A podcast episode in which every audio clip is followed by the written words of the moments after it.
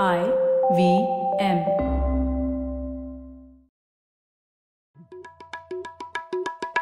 भाई हम हिंदुस्तानियों को बतियाना बड़ा पसंद है। बंगाली में अड्डा उड़िया में खोटी कन्नड़ा में हरटे और हिंदी में पुलियाबाजी। इस कला के लिए हमारी हर भाषा में एक शब्द है। तो प्रणय और मैं तो अक्सर मिलकर पुलियाबाजी करते ही रहते हैं। हमने सोचा कि आपको भी इसमें शामिल कर लिया जाए। तो आइए प्रणय और सौरभ के साथ करते हैं पुलियाबाजी हेलो सौरभ कैसे हैं आप?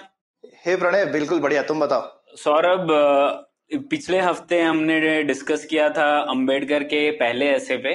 तो अभी दूसरे भाग में आ जाते हैं जिसमें हम लोग जाति प्रथा उन्मूलन मतलब एनाहिलेशन ऑफ़ कास्ट पे डिस्कस करना चाहते थे। हाँ बिल्कुल ये तो लैंडमार्क स्पीच है अंबेडकर की जो कि वो बोल नहीं पाए थे। तो उसी से शुरुआत करते हैं। सौरभ ये बताइए कि ये लेख किस लिए लिखा गया था और ये क्यों ऐसे बोल क्यों नहीं पाए वो स्पीच तो ये बड़ी इंटरेस्टिंग कहानी है क्योंकि तो उनको उनको मन नहीं था ये स्पीच देने का। हम्म। तो एक पंजाब साइड में ऑर्गेनाइजेशन थी जात पात तोड़ो मंडल। हम्म हम्म। और उनका जैसा कि उनके नाम में ही लिखा है उनका ऑब्जेक्टिव ही था कि भाई जात पात तोड़नी चाहिए। तो एक तरह से वो अंबेडकर के ऑब्जेक्टिव से काफ़ी अलाइंड थे। हम्म। और उनका ज़्यादातर एम्फेसिस रहता था कि भाई आपस में खाना पीना हमको खाना चाहिए। हम्म। और इवन इंटर मैरिज वगैरह के लिए। हम्म वो लोग रिकमेंड करते हैं। तो उनका था कि अगर हम धीरे धीरे साथ में खाएँगे पिएँगे आपस में शादी ब्याह होगा तो धीरे धीरे जाति प्रथा टूट जाएगी। ठीक है। तो उन्होंने आके अंबेडकर को रिक्वेस्ट किया कि हमारा सम्मेलन होने वाला उसकी अध्यक्षता आप करिए। ठीक है। तो उनको अध्यक्ष के नाते बुलाना चाहता था और वो अध्यक्ष का एड्रेस जो प्रेसिडेंशियल एड्रेस जिसको बोलेंगे उनको वो देने के लिए अंबेडकर को इनवाइट किया। हम्म। तो उन्होंने इनवाइट तो कर लिया अंबेडकर को। और वो आई थिंक काफ़ी वेल मीनिंग लोग थे तो वो चाहते भी थे कि अंबेडकर आए और बोले। पर बाद में धीरे धीरे उनको थोड़ा सा दिल में हिचक होने लगी कि अंबेडकर पता नहीं आके क्या बोलने वाले। हाँ। और उसकी वजह से फिर वो धीरे धीरे उनसे पूछने लगे कि भाई आप अपनी स्पीच की एक कॉपी भेज दीजिए हमको प्रिंट करानी है। कुछ कुछ बहाने से उनकी स्पीच मांगने लगे। हम्म। लेकिन उन्होंने कहा मैं प्रिंट खुद करा लूँगा चिंता मत कीजिए। तो फिर वो आ ही गए बॉम्बे उनकी स्पीच लेने के लिए। तो उन्होंने उनकी स्पीच लेके गए तो उसके उनको लगा बाप रे ये तो क्या क्या लिखा हुआ है अंबेडकर बोलने वाले आकर के। कुछ ज़्यादा ही धमाकेदार हो गया मतलब। धमाकेदार हो गया। हाँ। तो उन्होंने बोला कि भाई हम जो है हाँ। अपनी कॉन्फ्रेंस को पोस्टपोन करना चाहते हैं अंबेडकर ने कहा ऐसा पोस्टपोन वर्ड क्या यूज़ करो कैंसिल करना है तो कैंसिल कर दो ना। तो उन्होंने कैंसिल कर दी। पर फिर अंबेडकर ने कहा देखो भाई मैंने तो प्रिंट करा के रखी हुई है स्पीच अपनी। हाँ तो फिर उन्होंने अपनी स्पीच को मार्केट में अवेलेबल करवा दिया और वो फटाफट बिक गई उनकी स्पीच ऑब्वियसली और फिर सेकंड रीप्रिंट भी हो गया। तो ये 1935 की बात है ताकि लोगों को थोड़ा समय का भी आभास रहे कि ये आज़ादी से करीब 12 साल पहले की बात है। जब उन्होंने ये स्पीच लिखी और वो उसको पढ़ नहीं पाए। तो इतनी धमाकेदार स्पीच थी कि जो ऑर्गेनाइजर लोग थे वही डर गए। डर गए तो गए। अभी डिस्कस करते हैं कि उसमें ऐसा क्या धमाका था। हाँ बिल्कुल बिल्कुल। हाँ। तो शुरू से शुरू करेंगे। आई मीन वो तो वो सबसे शुरू में ही पहली बात तो अंबेडकर बोलते हैं देखो मैं आना नहीं चाहता था तुम ज़बरदस्ती मुझे बुला के मेरे से बुलवा रहे हो ये सब। हम्म, हम्म, हाँ और वो इवन जाति प्रथा का ही वास्ता भी देते हैं कि भाई सब लोग मानते हैं कि गुरु से ब्राह्मण हो सकता है। हम्म, और मैं तो और वो साइट भी करते हैं महाराष्ट्र से रामदास को जिन्होंने बोला कि भाई कभी भी कोई आदमी पंडित हो सकता है मतलब लर्नेड हो सकता है लेकिन उसको गुरु नहीं मान सकते। हम्म, हम्म, तो इसीलिए उनको लगा कि भाई मैं बहुत ही अनलाइकली हम्म, आदमी हूँ ये टाइप का प्रेसिडेंशियल एड्रेस देने का पर आपने बुला लिया तो मैं आ गया ज़बरदस्ती। तो उसके बाद उनका काफ़ी लॉजिकल जैसा अंबेडकर का हमने पिछली बार भी डिस्कस किया था ना कि हर आर्गुमेंट को वो बहुत ही स्ट्रक्चर्ड और लॉजिकल वे में अप्रोच करते हैं। तो तो पहले बेसिकली उन्होंने अपनी स्पीच में आर्ग्यूमेंट्स बनाए ये सोशल रिफॉर्म वगैरह क्यों ज़रूरी है? हम्म, हम्म, और फिर वो बताते हैं उसके लिए क्या क्या किया गया हम्म। और फिर बताएँगे कि क्या करना चाहिए। तो एक एक करके इस चीज़ को लेते हाँ। ठीक है। तो पहले शुरुआत इस तरह से करते हैं कि समाज सुधार ज़रूरी है ये तो बोलते हैं। और कहते हैं कि समाज सुधार के दो प्रकार के आलोचक रहे हैं। एक है समाजवादी और एक है राजनीतिक सुधारक तो दोनों के बारे में पहले डिस्कस करते हैं कि क्यों ये समाज सुधार मुश्किल हो गया है बिल्कुल इनफैक्ट वो अच्छा इनफैक्ट इसमें मेरे को एक काफ़ी अच्छा हिस्टोरिक जिसको कहते हैं ट्रिविया मिला मुझे मालूम नहीं था इस स्पीच में मैंने पहली बार पढ़ा हम्म। कि जब नेशनल कांग्रेस बनी पहली बार हाँ पॉलिटिकल थिंग उसी समय पर एक सोशल कॉन्फ्रेंस नाम की चीज़ भी बनी थी हाँ हाँ। जिनका फोकस समाज सुधार पे था और नेशनल कांग्रेस का फोकस पॉलिटिकल फ्रीडम पे था। हाँ हम्म। और वो दोनों का इवन अपना सम्मेलन भी एक ही पंडाल के अंडर में करते थे हर साल। हम्म। लेकिन दोनों की आपस में बनती नहीं थी ज़्यादा और पॉलिटिकल बेसिकली जो पॉलिटिकल फ्रीडम वाले लोग नेशनल कांग्रेस वाले लोग थे वो सोचते थे कि भाई समाज सुधार छोड़ो भी पहले हम पॉलिटिकल फ्रीडम ले लेते हैं। हम्म। और समाज सुधार की ज़रूरत है नहीं। हाँ। और इनफैक्ट बाद में उन्होंने जब तिलक प्रेसिडेंट बने तो उन्होंने समाज सुधार वालों को सोशल कॉन्फ्रेंस को अपने पंडाल से भी निकाल दिया। दिया उनको। और भगा दिया और उसके बाद धीरे धीरे वो लोग खत्म हो गए उनको अपना पंडाल भी नहीं लगाने दिया गया। उनको धमकी वमकी मिली कि तुम्हारा जला देंगे वगैरह हाँ, पर सौरभ इसमें एक डिफरेंस है। मतलब जो सोशल रिफॉर्म पार्टी है या उनका सोशल कॉन्फ्रेंस हाँ सोशल कॉन्फ्रेंस उनका डिबेट ये था कि पहले पॉलिटिकल रिफॉर्म कर देते हैं और सोशल रिफॉर्म बाद में कर सकते हैं। ऐसा नहीं कि करना कर, ही नहीं है। हाँ हाँ बिल्कुल ये पहले की बात थी लेकिन अंबेडकर ये आर्गुमेंट बनाते हैं कि आप ऐसा नहीं कर सकते। हम्म हम्म हम्म अंबेडकर बोलते हैं कि अगर आप ऐसा करोगे तो कभी तो कीमत चुकानी पड़ेगी। हाँ हाँ हाँ। और हाँ वो एग्ज़ाम्पल देते हैं कि जैसे वो कम्युनल अवार्ड जो दिया था तब तो वो बोलते हैं कि अगर सोसाइटी खुद को सुधारेगी नहीं तो फिर पॉलिटिक्स से सुधारना पड़ेगा और इसी के लिए देखिए कम्युनल अवार्ड जो तब आया था हम्म। 1931 में वो होना लाजमी है क्योंकि तो आप इसको टालते रहोगे तो कहीं ना कहीं तो आप आपके पीछे आ ही जाएगा मतलब। बिल, बिल्कुल बिल्कुल। और दूसरी एक चीज़ यहाँ पे और क्योंकि अंबेडकर बहुत आई मीन अच्छे से बारीकी से चीज़ एनालाइज करते हैं इवन लेकिन सोशल कॉन्फ्रेंस भी कहने को इतनी बड़ी बनी थी संस्था वगैरह लेकिन वो भी जब रिफॉर्म की बात कर रही थी तो सिर्फ़ पारिवारिक रिफॉर्म की हाँ, बात कर रही थी कि हम्म, कि जैसे कि भाई विधवा का विवाह होना चाहिए चाइल्ड मैरिज बंद हो जानी चाहिए वगैरह वगैरह हम्म। वो भी ये नहीं कह रही थी कि सोसाइटी रिफॉर्म करो हम्म। पर उतना भी नहीं होने दिया गया बेसिकली अंबेडकर का एग्ज़ाम्पल ये था कि छोटा सा भी जो रिफॉर्म है उसको तो करने नहीं दिया तो ये बड़ा रिफॉर्म तो दूर की बात है हाँ और यहाँ पे अंबेडकर का एक और चीज़ मैं लाना चाहता हूँ उन्होंने काफ़ी एग्जाम्पल्स अपनी स्पीच में शुरू में दिए कि उस समय कास्टिज्म की वजह से खासकर दलितों पे क्योंकि वो उस कम्युनिटी से थे उन्होंने कि उनकी कितनी बदतर हालत थी काफ़ी जगहों पर। और मतलब एग्जाम्पल्स पढ़ के लगता है वो एकदम रीसेंट एग्जाम्पल्स हैं उस टाइम के कि जैसे एक उन्होंने पार्टी का ज़िक्र किया था कि जहाँ पर घी परोस दिया हाँ। दलितों ने अपनी पार्टी में तो उधर बाकी लोगों ने आकर के उनकी पूरी की पूरा जो खाने का इंतज़ाम था उसको तहस नहस कर दिया कि तुम्हारी हिम्मत कैसे हुई घी यूज़ करने की। हाँ। तो एक ये छोटी छोटी चीज़ें कि जो दलित लोग थे और या जिनको भी निचली जाति समझा जाता था बाकी लोग चाहते थे कि वो कोई अच्छी चीज़ें ना यूज़ करें पगड़ी ना पहने गोटा ना लगाए। फिर उन्होंने बोला था सौरभ वो महाराष्ट्र में जब अ, कैसे होता था कि अ, जो भी दलित हैं उनको एक गले में काला धागा पहनना पड़ेगा या हाथ पे काला धागा पहनना पड़ेगा जिससे कि कोई गलती से उन्हें छू भी ना ले। या फिर एक जगह तो उन्हें पूना में ही लिखा गया है कि उनको पीछे एक अपनी कमर पे झाड़ू लगा के चलना है जिससे कि उनकी जो धूल है वो साफ़ करते हुए निकल जाए। हाँ। फिर उन्होंने एक और कहा था बलाई कम्युनिटी के बारे में मध्य भारत में और कैसे बलाई कम्युनिटी के अगेंस्ट भी लोगों ने बोला कि वह आप पगड़ी नहीं पहन सकते धोती नहीं पहन सकते। मतलब अजीब अजीब तरह की चीज़ें। बिल्कुल। ये तो उनका शुरू में कि भाई एक तो सोसाइटी की हालत काफ़ी खराब ही है। हम्म, और वो दिखा रहे थे कि ऐसे ही जब आप सोसाइटी में कुछ लोगों को ट्रीट कर रहे हैं तो फिर आप पॉलिटिकल रिफॉर्म करेंगे तो वो तो इनफैक्ट सीधे बोलते हैं कि अगर आप अपने देश में कुछ लोगों को इस तरह से ट्रीट करते हो तो आपको पावर मिलनी भी चाहिए। हाँ हाँ ये क्या पॉलिटिकल रिफॉर्म है जिसमें इस टाइप का डिवीज़न रहेगा ही उसके बाद? ऐसा करेक्ट करेक्ट तो इस तरह से तो ये ये तो पॉलिटिकल पावर वाली बात होगी तो सोशलिस्ट के बारे में उन्होंने क्या बोला है? क्योंकि वो बोलते हैं सोशलिस्ट लोग जो है समाजवादी जो है वो भी जो है जातिवाद के को समझते नहीं है कि उसके बिना सोशलिज्म देश में आ नहीं सकता हाँ। ये क्या है? हाँ तो अब वो लोग वो क्या कह रहे हैं कि समाजवादियों का मेन पॉइंट क्या था कि आर्थिक व्यवस्था को पूरी तरह से उलट पलट कर देना है। जो आज की आर्थिक व्यवस्था है और जो प्रॉपर्टी जो लोग होल्ड कर रहे हैं उसको जब तक हम लोग नहीं बदलेंगे तब तक कोई बदलाव नहीं आएगा। ऐसे कहना है ना? हम्म। तो वो कह रहे हैं कि अब इसमें आप प्रायोरिटी दे रहे हैं कि इकोनॉमिक चेंज पहले लाना है और उसके बाद सोशल चेंज अपने आप आ जाएगा। अंबेडकर कहते हैं कि ये भी गलत है, क्योंकि अब आपको अगर बदलाव लाना है तो जो समाजवादी कहते हैं, सारे प्रोलिटेरिएट को एक साथ आना है और पूरी व्यवस्था को बदल देना है। अब वो कह रहे हैं कि अगर कास्ट होगा तो ये पूरी प्रोलिटेरिएट साथ में आएगी ही कैसे? और अगर आ भी गई और बदल दिया और फिर से कास्ट में ही लोग रहने लग गए तो फिर बदलाव आया ही कैसे? हम्म बिल्कुल।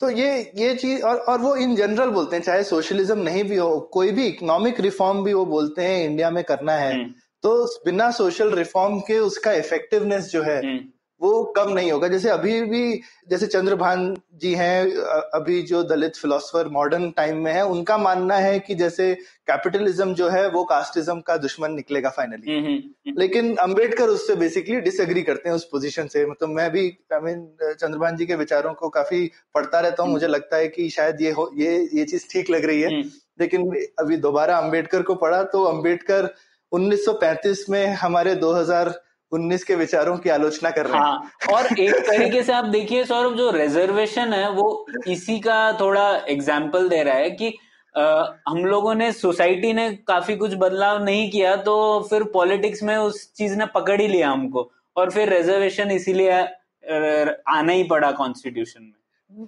बिल्कुल बिल्कुल मैं, मैं और इसमें मैं अग्री करता हूँ इन वे अंबेडकर से कि अगर हमने सो, सोशल रिफॉर्म किया नहीं किया है और अब फिर हमारे यहाँ जब इतना गंद है जिसको हमने नहीं साफ़ किया है तो आप उसमें कितनी भी लकीरें खींचे वो गंदी होने वाली है चाहे कैसी खींच लीजिए। हम्म, हम्म, तो यहाँ रिजर्वेशन होगा चाहे कोई और तरीका होगा सब सब ऑप्टिमली होने वाला है। हम्म, तो जब तक और और यही अंबेडकर का सेंट्रल आर्गुमेंट है कि आप ठीक है ये नहीं करोगे तो कुछ और करोगे। लेकिन आप समस्या जो है वो कहीं ना कहीं से तो निकल के आएगी। आप आप अगर मूल समस्या पर नहीं जाएँगे। तो बाकी सब जगह पे दिक्कत होने वाली है। हाँ। ठीक है। तो ये तो दो मेन कैटेगरी के जो आलोचक थे उसके ऊपर अंबेडकर का क्या कहना था वो हम लोगों ने डिस्कस किया। अब हम लोग आ जाते हैं ये ऐसे में अंबेडकर एक एक विरोध को लेते हैं उनके विचारों पर और उसको ध्वस्त करने की कोशिश करते हैं। तो सबसे हम्म। पहला तो विरोध था अंबेडकर के विचारों का कि लोग कहते थे कि जाति प्रथा तो सिर्फ़ एक श्रम विभाजन का ज़रिया है। तो वो हम लोगों ने डिस्कस किया अंबेडकर ने बोला कि जाति प्रथा सिर्फ़ श्रम का विभाजन नहीं है श्रमिकों का विभाजन है। और किसी भी जगह ऐसा नहीं होता कि आप आपका काम आपको एक श्रेणी में डाल दिया जाता है आपकी काम की वजह से और आप चाहे भी तो भी आप बदल ही नहीं सकते हो। बिल्कुल बिल्कुल। और और श्रम का विभाजन तो इकोनॉमिक प्रॉस्पेरिटी लाता है। हाँ। और श्रमिकों का विभाजन जो है वो इकोनॉमिक डिटोरेशन हाँ, लाता है। उससे आपकी इकोनॉमी खराब हो जाती है ओवर टाइम करेक्ट तो उससे कुछ इकोनॉमिक बेनिफिट भी नहीं है। ना हाँ, ना बिल्कुल नहीं। ठीक है। तो फिर दूसरी दूसरा विरोध था कि लोग कहते थे कि अरे कास्ट सिस्टम जो है वो शुरू हुआ था अ, पहले कि रक्त की शुद्धता बनी रहनी चाहिए इसलिए शुरू हुआ था। तो उसके हम्म। विरोध में क्या कहते हैं अंबेडकर हाँ तो वो तो उनका एक्चुअली काफ़ी मेरे को सरप्राइजिंग लगा कि उनका आर्गुमेंट था कि भाई हिंदुस्तान में एनीवे anyway सब मिले हुए हैं कोई शुद्धता वगैरह है नहीं। हाँ। और जो कि अगर हम देखें तो अब हम जेनेटिक स्टडीज़ से क्लियरली एविडेंस है हाँ हाँ। कि हिंदुस्तान में सब लोग मिले हुए थे कुछ चार हज़ार साल पहले से दो हज़ार साल पहले तक हमारे यहाँ पे खूब मिल मेल जोल था। हम्म। और करीबन दो से ढाई हज़ार साल पहले एक बार कास्ट आ गई हम्म। और उसके बाद से ये मिलजुल बंद हो गया। तो अंबेडकर ने बोला सब लोग तो ऑलरेडी मिलजुल गए थे तो क्या चीज़ बचा रहे हो? हाँ मतलब कास्ट जो है वो डिवीज़न एक रेस के अंदर का ही डिवीज़न हाँ सब हम एक ही रेस के हैं। हाँ। हम सब हम सब भारतवासी ही हैं और उन भारतवासियों में ही हमने डिवीज़न कर रखा। ठीक है। ओके फिर एक और विरोध था उसमें। मतलब विरोध तो नहीं पर एक बात वो ये भी कहते हैं जो आदिवासी लोग हैं। हम्म। तो आदिवासी लोग हिंदुस्तान में ही क्यों रह गए?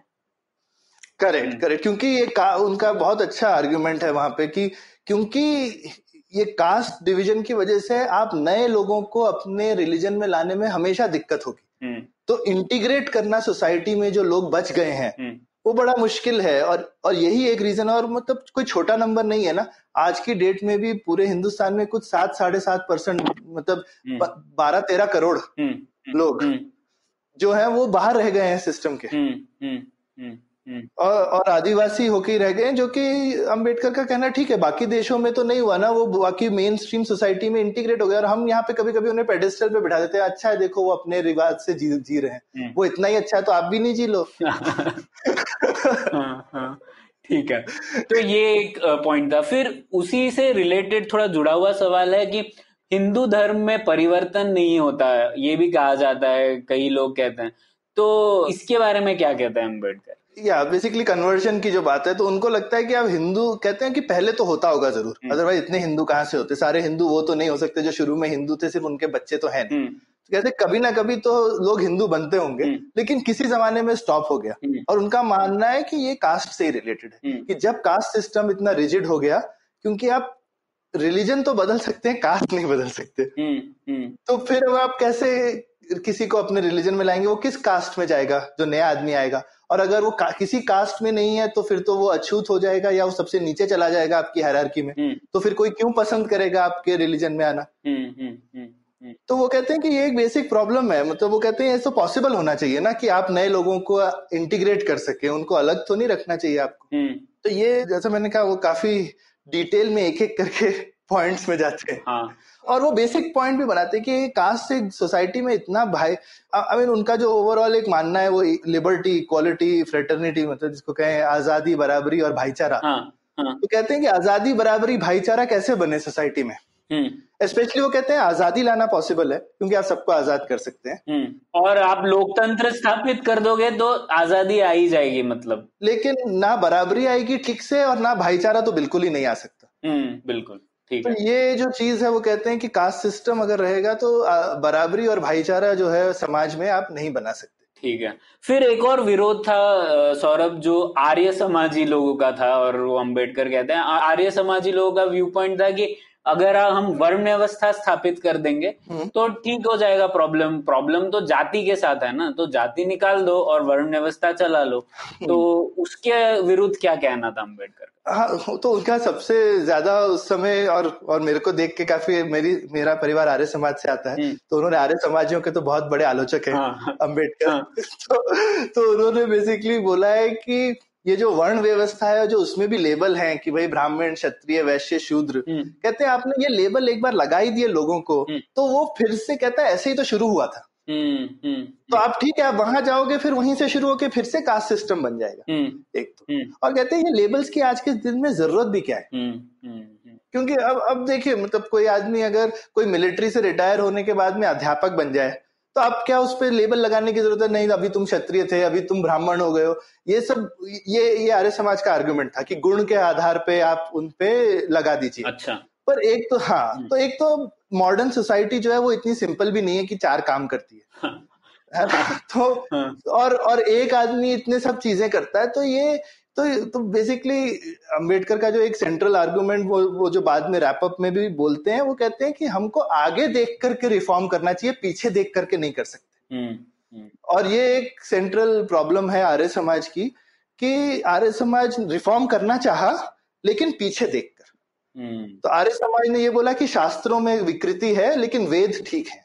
अच्छा। तो हम बैक टू द वेदास करेंगे तो हम और पीछे जाएँगे। हाँ। बीच में गड़बड़ हो गई पहले ठीक था। हाँ। तो और पीछे जाएँगे और और उससे रिफॉर्म आएगा। हम्म, हम्म, हम्म। लेकिन ऐसा नहीं होता है। आपको रिफॉर्म के लिए आगे देखना पड़ता है पीछे नहीं देखना चाहिए। और अंबेडकर का ये आर्गुमेंट है कि हम आगे क्यों ना देखें हम पीछे क्यों देखें? ठीक है। तो ये आर्य समाजी के विरोध में उन्होंने बोला। फिर एक और जो विरोध कहते थे दूसरे लोग कि देखिए ये जो कास्ट प्रैक्टिस है ये सिर्फ़ हिंदू धर्म में नहीं है। ये तो जाति प्रथा देखिए क्रिश्चियंस में भी है और इस्लाम हम्म। में भी है।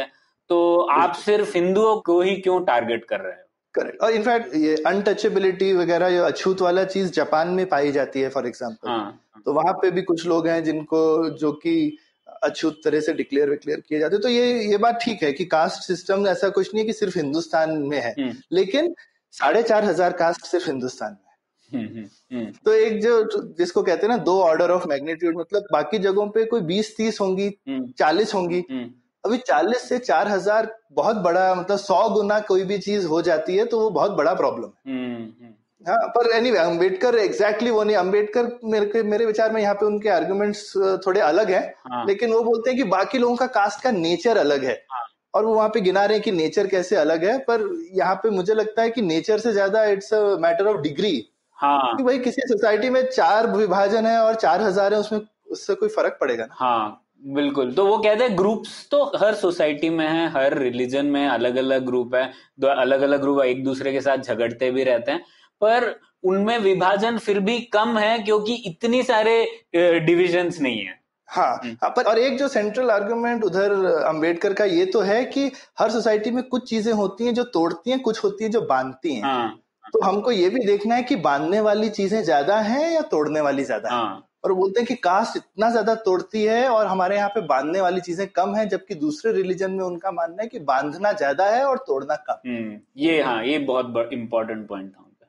ठीक है। हम्म। फिर एक और विरोध था अब लोग कहते थे कि यार हम इतनी सदियों से तो रह चुके हैं ना हिंदू धर्म तीन हज़ार साल से रह रहा है। तो फिर क्या प्रॉब्लम है? मतलब क्योंकि हम लोग तीन हज़ार साल रह गए मतलब हम लोग सफलता पा चुके हैं ना?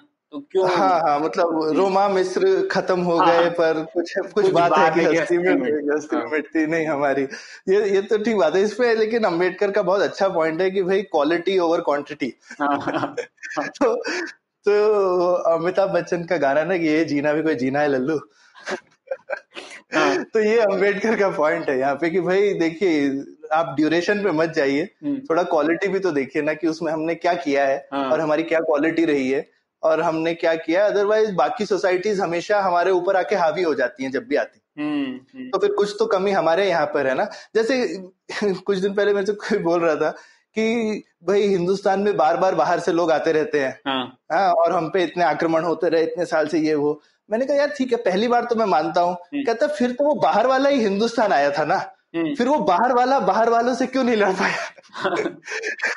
हाँ, ठीक है। हाँ, तो बार बार तो बाहर वाले नहीं हो सकते तो वो बाहर वाला भी आके अंदर वाला हो जाता है थोड़ी देर में। हम्म, हम्म, और वो अंदर वाला का क्या स्ट्रक्चरल चीज़ है? हिंदुस्तान की जो स्ट्रक्चरल रियलिटी है वो कास्ट है? हम्म, हम्म, हम्म, किसी भी आके बाहर से जो लोग आए हैं वो हमारे कास्ट सिस्टम इतना मैं बोलूँगा पावरफुल सिस्टम है हिंदुस्तान का जिसको तालिब एंटी फ्रेजाइल बोलते हैं ना हम्म, कि आप जो लोग भी कास्ट तोड़ने को आए इंडिया में हम्म, वो नई कास्ट बन गए। हम्म, या फिर उनको अगर काफ़ी बड़े थे तो नया रिलीजन बन धर्म जैसे हाँ जैसे कबीर पंथी हैं वो एक सेक्ट है वो अलग रिलीजन नहीं बने।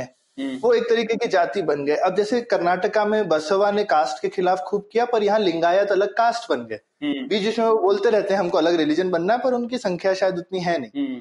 आ, उसी तरह से जैन अलग रिलीजन बन गया बौद्ध अलग रिलीजन बन गए सिख अलग रिलीजन बन गए।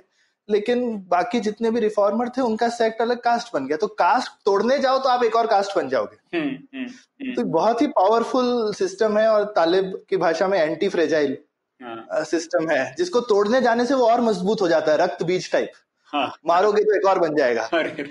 हाँ, तो ठीक है ये सब विरोध थे और कैसे अंबेडकर जी ने उनका काउंटर किया वो हम लोगों ने आपको पेश किया है यहाँ पे। अब आ जाते हैं अगले सवाल पे और एक ऐसे का एक पार्ट था कि ठीक है फिर अब कास्ट इतना बड़ा प्रॉब्लम है तो इसे तोड़ा कैसे जाए? हाँ। इसके बारे में क्या क्या विचार थे? तो एक एक करके लिस्ट करो ना पहले प्रणय। हाँ तो उनका एक पहले उन्होंने बोला एक ठीक है सॉल्यूशन है कि उपजातियों का विनाश होना चाहिए। मतलब जो आर्य समाजी आर्ग्यूमेंट हमने डिस्कस किया उस तरह का। हाँ, तो वो तो उन्होंने बोल दिया वो पॉसिबल नहीं है क्योंकि आप चार अभी बनाएँगे वो फिर से चार हज़ार बन ही जाएँगे। ठीक है? हम्म। फिर दूसरा एक सॉल्यूशन था जो लोग अभी भी ट्राई करते हैं ना कुछ पॉलिटिशियंस ट्राई करते हैं कि अरे भोजन करना चाहिए अंतर जातीय भोजन होना चाहिए। और उस अंतर जातीय भोजन करने से फिर धीरे धीरे कम हो जाएगा ये डिस्क्रिमिनेशन हम्म, तो उसके बारे में अंबेडकर कहते हैं कि उससे कोई फ़ायदा नहीं होगा। मतलब उससे ऐसा नहीं है कि कास्ट ही कम हो जाएगा है ना? हम्म, फिर तीसरा था कि अंतर जातीय विवाह होना चाहिए। और ये अंबेडकर कहते हैं इस सॉल्यूशन में कुछ दम है। अंतर जातीय विवाह करेंगे तो शायद ज़्यादा पावरफुल सॉल्यूशन हो नहीं नहीं वो, वो बोलते हैं कि यही तरीका ये तो अंबेडकर का एक जो बहुत पुराना सेमिनार उन्होंने पहला सेमिनार इनफैक्ट कास्ट पे दिया था हाँ। जब वो कॉलेज गए थे और उसमें वो बड़े प्रिसाइसली कास्ट को डिफाइन करते हैं। हाँ। कि कास्ट वो सिस्टम है जिसको अंग्रेज़ी में एंडोगेमी कहते हैं जहाँ क्लास एंडोगेमस क्लास की वो लोगों का समूह जो सिर्फ़ आपस में विवाह करता है। हम्म। सिंपल ये एक लाइन में कास्ट का डेफिनेशन है। हाँ। तो ऑब्वियसली अगर आप बाहर विवाह करेंगे तो कास्ट टूट जाएगी। हम्म हम्म हम्म। तो ये एक अच्छा तरीका है लेकिन अगर सब लोग करेंगे थोड़े लोग करें ना एक बार मैं एक मेट्रीमोनियल साइट बना रहा था बहुत पहले तमिलनाडु के लिए। अच्छा। तो वहाँ पे एक बड़ा मज़ेदार था वहाँ पे ड्रॉप डाउन था शादियों का। हाँ। तो अलग अलग उसमें लिखा रहता था कि कास्ट हाँ। तो नीचे एक कास्ट थी इंटर कास्ट अच्छा। तो ये जो मैंने बोला ना ये रक्त बीज टाइप है। हाँ। एक एक आपने छुरा चलाया कास्ट के ऊपर वो बीज से एक और कास्ट निकल के आ गई। अच्छा। तो इंटरकास्ट लोग इंटरकास्ट लोग से मैरिज करते हैं अभी वहाँ पे। ठीक है ऐसा नहीं हुआ कि वो इंटरकास्ट होने से खत्म हो गया और वो भी इंटरकास्ट में भी लोग देते हैं हम इनके इंटरकास्ट हैं तो हम इन्हीं के इंटरकास्ट से शादी करेंगे। सारे इंटरकास्ट लोग अपने आप को फ्री भी नहीं मानते। ओके तो ये तो ये इसीलिए अंबेडकर भी बोलते हैं कि यही एक तरीका तो यही है। हम्म हम्म। लेकिन समाज में कास्ट का इतना बड़ा हवा है कि ये भी सक्सेसफुल नहीं होगा। हम्म हम्म। हाँ तो तो ये टेक्निक ठीक है लेकिन कामगार नहीं। तो फिर क्या सोल्यूशन है? तो वो तो बोलते हैं कि बेसिकली इंटरनल रिफॉर्म तो पॉसिबल ही नहीं। वो कहते हैं आप अंदर से कास्ट सिस्टम को हटा ही नहीं सकते क्योंकि वो वो वो बेसिकली आज का मॉडर्न रक्त बीज है उसको आप नहीं खत्म कर सकते ऐसे। हम्म हम्म। तो उनका मानना है कि एक ही तरीका है कि आप शास्त्रों और वेदों की अथॉरिटी को डिस्ट्रॉय कर दीजिए। हम्म। तो ये काफ़ी बड़ा स्टेटमेंट है और काफ़ी लोगों ने इस स्टेटमेंट को ऐसे ही इंटरप्रेट किया कि आप धर्म ही खत्म कर रहे हैं हिंदू धर्म। लेकिन अंबेडकर इस चीज़ को डिफेंड करते हैं वो कहते हैं कि मैं नहीं मानता कि मैं धर्म खत्म कर रहा हूँ। हाँ ये और वो हम्म। हाँ और वो बोलते हैं कि उनको वो पहले एंटिसिपेट करते हैं कि लोग मुझे बोलेंगे कि तुम अधर्मी हो हम्म। और तुम जो है धर्म खत्म कहते हैं नहीं पर अंबेडकर कहते हैं वो धर्म में बहुत मानते हैं। हम्म। और वो बोलते हैं कि सोसाइटी में धर्म होना चाहिए वरना भाईचारा नहीं होगा। वो कहते हैं कि तो वो कहते हैं कि सिर्फ़ ये बाकी चीज़ों से जो है आप सिर्फ़ इकोनॉमिक वेलफेयर और ये सब भी लाने के लिए पॉलिटिकल जो उनका मेन आइडियल है कि लिबर्टी इक्वालिटी फ्रिटर्निटी होना चाहिए हम्म। उसके लिए कहते हैं कि धर्म का बहुत बड़ा स्थान है भाईचारा बनाने में देश में। हम्म हम्म। और लेकिन वो कहते हैं कि जो चीज़ को हम धर्म समझते हैं वो जो एक लिस्ट ऑफ़ रूल्स है वो ही धर्म नहीं है हमको धर्म के मूल पे जाना चाहिए और अगर हम उसमें मानते हैं तो कहते हैं रूल तो चेंज हो सकते हैं ना। कल के रूल आज रूल आज क्यों अप्लाई होने चाहिए? हम्म। और कहते हैं कि हम रूल्स को ही क्यों धर्म मान ले? हम्म तो वो एक वो एक फंडामेंटल आर्ग्यूमेंट बनाते हैं कि धर्म क्या है? हम्म। क्या धर्म एक सेट ऑफ़ रूल्स है या- या सेट ऑफ़ प्रिंसिपल्स है? हाँ सिद्धांत है या रूल्स है? दोनों है शायद। हम्म। नहीं वो कहते हैं रूल्स तो है ही नहीं। रूल तो चेंज होते रहेंगे। हाँ हाँ। हम्म। कहते हैं अगर आप कुछ मूल सिद्धांतों में मानते हैं हम्म। तो उनमें आप मानते रहिए और रूल्स टाइम के हिसाब से चेंज होते रहने चाहिए। मे भी किसी टाइम में ये ठीक थे नहीं थे उसको छोड़िए। हम्म। आज के टाइम में देखिए हमको नहीं चाहिए तो हम नए रूल ले लेते हैं। आप सिद्धांतों में मानिए। तो हिंदुइज्म को वो कहते हैं कि हिंदू धर्म को हम कुछ सिद्धांतों से अगर जोड़ें हम्म। तो फिर हमको ये नहीं लगेगा कि जब रूल चेंज हो रहे हैं तो हमारा धर्म को कोई हानि पहुँचा रहा है। हम्म तो ये उनका आर्गुमेंट था पर ऑब्वियसली ज़्यादातर लोगों ने ये आर्गुमेंट नहीं माना पर ये उनका आर्गुमेंट है कि भाई मैं धर्म के खिलाफ नहीं हूँ ना ही मैं हिंदू धर्म के खिलाफ हूँ पर मैं जो उसमें आज की डेट में ये रूल्स हैं इनके खिलाफ हूँ और इन रूल्स को हटाने के लिए एक ही तरीका है कि जिन ग्रंथों को हमने पेडेस्टल पे बिठा रखा है वेद हो गए या शास्त्र हो गए हम्म। आप उनको उस पेडेस्टल से हटा दीजिए वरना उनको आप मानते रहेंगे तो कभी ना कभी कोई बोलता ही रहेगा कि इन, इनकी वजह से जो है ये जो भी चीज़ उसमें लिखी है वो ठीक है। हम्म। और शायद यही सेक्शन था पूरे ऐसे का जो बहुत ही उत्तेजक था और जिसकी वजह से मतलब जो जात पात तोड़क मंडल था उनके भी पैर कांपने लग गए कि आप क्या कह रहे हो? मतलब आप ये कह रहे हो कि उन्होंने शायद ऐसा इंटरप्रेट किया कि इसका एक ही सोल्यूशन है कि हिंदू धर्म को ही विनाश कर दिया जाए। और उनको लगा ऐसे अगर हम बोलेंगे तो फिर हम लोग क्या जात पात तोड़क का काम क्या रह जाएगा? आप तो कह रहे हैं हिंदू धर्म को ही निकाल दो। निकाल बिल्कुल। और उसमें अंबेडकर ने फिर काफ़ी एग्ज़ाम्पल दिए कि आज तक कितने रिफॉर्मर्स आए हैं। हम्म। कोई भी इसीलिए सक्सेसफुल नहीं हुआ है क्योंकि सबने ये इंटरनल चीज़ें ट्राई करी हैं। लेकिन सिर्फ़ यही चीज़ नहीं है अंबेडकर वो जात पात तोड़क मंडल एक और चीज़ से थोड़ा खफा था। हम्म। क्योंकि एकदम एंड में फिर अंबेडकर कहते हैं कि ये सब ठीक है मैं कह तो रहा हूँ लेकिन ये आपके लिए है। हम्म। क्योंकि मैं तो जा रहा हूँ हिंदू धर्म से। हाँ। क्योंकि मैं पर सौरभ फिर भी आपने देखा ये ऐसे 1936 में था ना शायद प्रिंट हुआ फाइनली पर फाइनली अंबेडकर ने धर्म परिवर्तन तो 1955 के करीब किया शायद। तो इतना 20 साल कैसे लगे उनको? उन्होंने डिसाइड तो तभी से कर लिया था। बिल्कुल बिल्कुल तो उन्होंने तो बहुत पहले और ये उनका काफ़ी बड़ा धमाकेदार अनाउंसमेंट था इस वाली स्पीच में कि मैं जा रहा हूँ।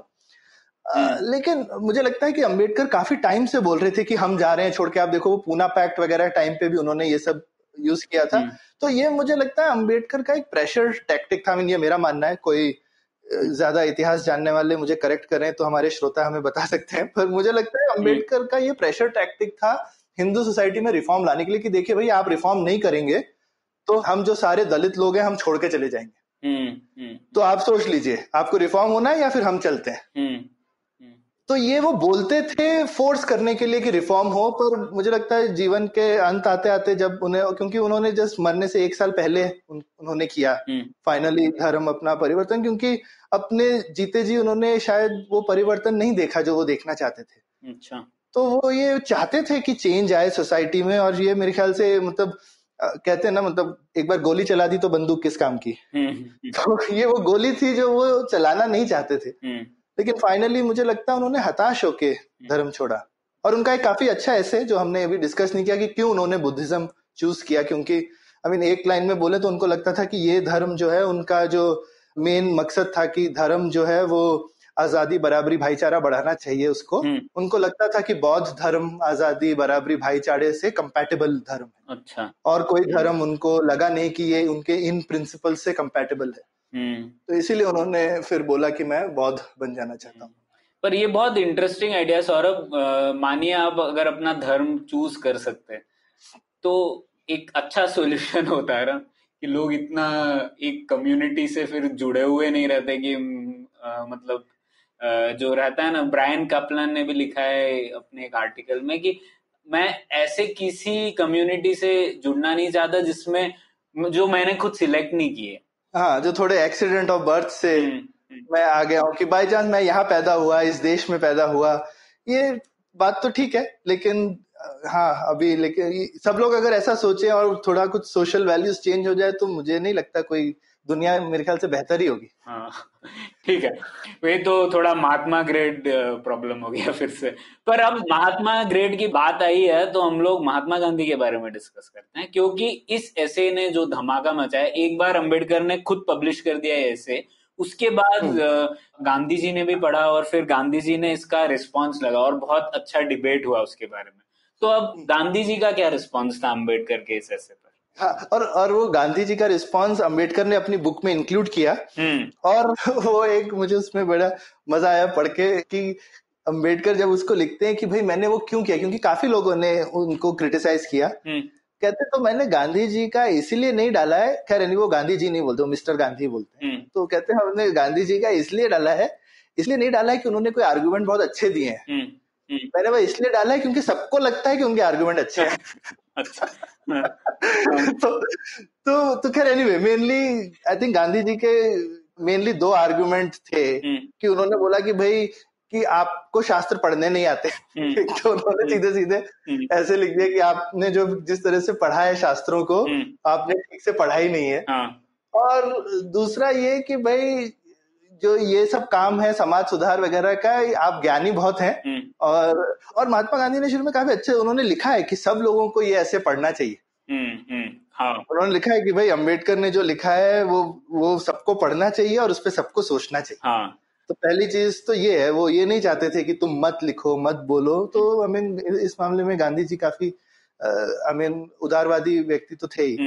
लेकिन उसके बाद वो बोलते हैं कि ठीक है तुमको जो है शास्त्र जो है तुमने ठीक से नहीं पढ़े और दूसरा ये तुम ज्ञानी हो लेकिन ये संतों का काम है हम्म तो तो धर्म का हाँ। इंटरप्रिटेशन जो संतों ने किया है उसे फॉलो करना चाहिए ना कि जो ज्ञानी में लिखा है। ऐसे बोला क्या हाँ हम्म। हाँ हाँ बिल्कुल और उन्होंने भी कहीं कहीं पे बेसिकली यही चीज़ की आई मीन जाति और वर्ण व्यवस्था में फ़र्क करो वगैरह वगैरह। तो ये सब जो है उन्होंने इस तरीके के पॉइंट्स जो है मैं बोलूँगा जो कि ज़्यादातर पॉइंट्स अंबेडकर शायद कवर कर चुके थे अपने हम्म अ, अपनी स्पीच में। हम्म पर फिर भी गांधी जी ने उनको अ, उनको दोबारा से थोड़ा दोहरा दिया। और उसके बाद एनीवे अंबेडकर ने ऑब्वियसली बोला कि भाई अगर तुम वेद और शास्त्रों को ठीक शास्त्र नहीं मानते हो तो फिर अब क्या मानोगे और? हम्म ठीक है तो फिर ये एक्सचेंज भी जो है वो पूरा रिकॉर्डेड है। दोनों के रिस्पॉन्स और गांधी जी ने क्या बोला फिर अंबेडकर जी ने क्या बोला वो दोनों ऐसे में ही लिखा गया है। और हमारे श्रोताओं को अगर पढ़ना हो तो ये पूरा ऐसे भी विदेश मंत्रालय की वेबसाइट पर उपलब्ध है। और वॉल्यूम वन नामक किताब में थर्ड ऐसे है ये तो पढ़ सकते हैं वो। हाँ बिल्कुल और मैं बोलूँगा सबको पढ़ना चाहिए। अगर आप सिर्फ़ कोई एक चीज़ पढ़ सकते हैं अंबेडकर से तो ये पढ़ लीजिए। हम्म। क्योंकि बाकी उन्होंने काफ़ी बड़ी बड़ी बुक्स भी लिखी हैं छोटे ऐसे भी लिखे हैं लेकिन अगर आई मीन ये ये 26 जनवरी के आसपास आपके जहन में अंबेडकर हैं तो हम्म। उनका अगर कोई एक चीज़ पढ़नी चाहिए तो ये उनका मेरे विचार में लैंडमार्क ऐसे है या स्पीच है जो कि काफ़ी उनका थॉट प्रोसेस को भी झलकाती है और जिसको वो एकदम एक सेंट्रल प्रॉब्लम मानते हैं और जो आज भी प्रॉब्लम है हम्म और जो वो सब बोल रहे हैं वो अभी भी रेलेवेंट है कि अभी भी हम यही सोचते हैं कि जो वो बोलते हैं कि हमको खामियाजा भरना पड़ेगा इसको इग्नोर करने का वो हम भर भी रहे हैं सोसाइटी में। और सोसाइटी हमारी जो है एक जो स्ट्रक्चरल एक इशू है कि हम हम शायद बहुत और आगे जा सकते हैं अगर ये सब विभाजन ना हो हमारी सोसाइटी में। हम्म। ठीक है सौरभ तो इसी सकारात्मक रूप पर ये सीरीज़ को एंड करते हैं। और आशा करते हैं कि हम लोगों ने अंबेडकर के कुछ विचारों तक तो भी आप तक रखा और शायद हम लोगों ने अमेचर्स व्यू पॉइंट है तो ये हंड्रेड परसेंट सही ना हो पर अच्छा रहेगा अगर श्रोता हमें बताएँ कि क्या सही था क्या गलत था उनके क्या विचार थे। बिल्कुल मैं चाहूँगा एक चीज़ जो लोग ये ना सोचें अंत में कि जो चीज़ ऐसे जो अंबेडकर भी कहते हैं जो चीज़ हज़ारों साल से नहीं सॉल्व हुई वो आज भी हो सकती है क्या? हम्म। और उसमें जो अंबेडकर नहीं बोला है कि अगर हम आगे देखें और जो चीज़ हज़ारों साल से नहीं होती है वो कल होती है ना कभी ना कभी। हाँ हाँ। और वो कल शायद होगी। हम्म। तो हम लोगों को जैसा आपने बोला आई मीन अपने विचार सकारात्मक रखने चाहिए और सोचना चाहिए। मतलब चाँद पे कभी इंसान नहीं गया था गया ना पिछली सदी में। हाँ हाँ। तो कास्ट सिस्टम आज तक जो नहीं खत्म हुआ कल को क्यों नहीं खत्म हो सकता? अगर सब लोग सोचते रहें और सोचें कि ये ज़रूरी है हम्म, और मेरे विचार में अगर अंबेडकर की तरह से इस विषय को एनालाइज और अप्रोच करें तो बिल्कुल कोई ना कोई सोल्यूशन निकलना चाहिए। ठीक है सौरभ। तो इसी बात पर ये पुलियाबाजी समाप्त करते हैं। शुक्रिया। शुक्रिया। तो उम्मीद है आपको मज़ा आया। पुलियाबाजी में शामिल होने के लिए हमसे मिले Puliyabaazi at gmail dot com या फिर एट पुलियाबाजी ट्विटर पर। फिर मिलेंगे अगली पुलियाबाजी